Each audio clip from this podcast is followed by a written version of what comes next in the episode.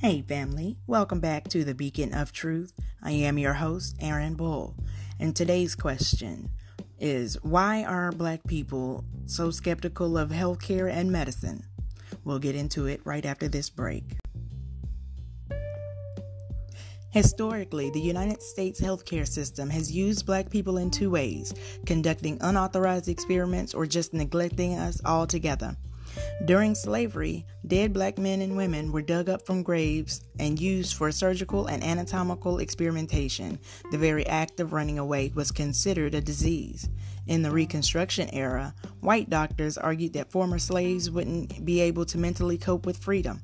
In the Civil Rights era, psychiatrists labeled black activists as violent, hostile, and paranoid and claimed that they were schizophrenic.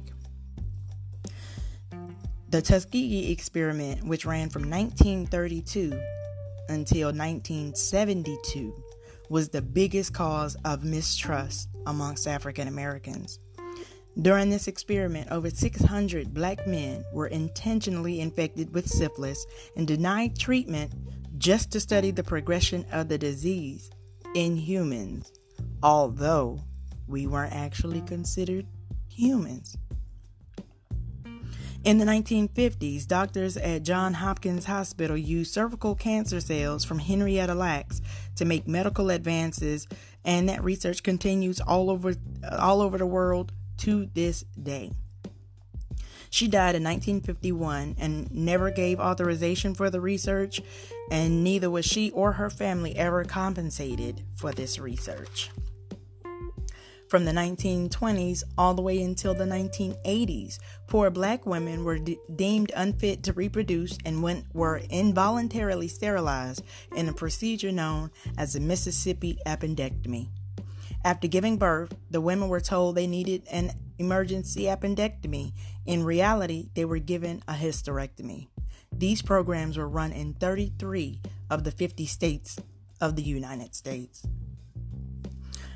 To another point, Martin Luther King Jr. was one of the most famous leaders in the African American community and the world. He was shot in 1968 at the Lorraine Motel in Tennessee. He arrived alive to the hospital and was murdered there.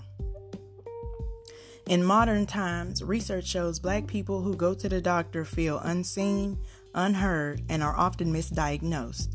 We experience longer wait times mainly because symptoms are not always taken seriously. It's almost as if we just don't know our own bodies. We are denied pain medication and not offered the full range of treatment and also given cheaper options because it's assumed we can't afford anything more. so, there's a brief synopsis on the history of why black people have a history of distrust of the United States healthcare system, and that was just the short version. Now, let's talk about how to move beyond it. No matter how horrible, hor- no matter how horrible the history is, the fact remains that we need healthcare, we need hospitals, and we need doctors. But the United States medical system has to make amends.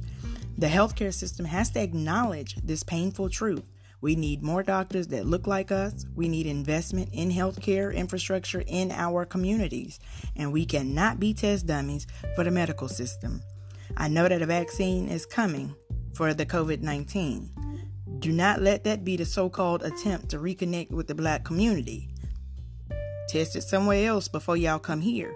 Like, don't come to the black community talking about, hey, we know y'all at high risk. We got a, a vaccine for you. No, no, ma'am, no, sir. But as black people, we have to find a way to re-engage the healthcare system.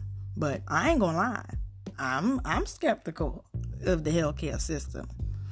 But all my life, my primary care physicians have been black. The one surgery I ever had in life was done by a black man. And that's just what I'm going to continue to do. But all right, family, thank you so much for your time. If you'd like to contribute, you can use the voice message button to uh, leave me a private voicemail. Thank you for your time. Thank you for listening. I am your host, Aaron Bull, and this is the Beacon of Truth.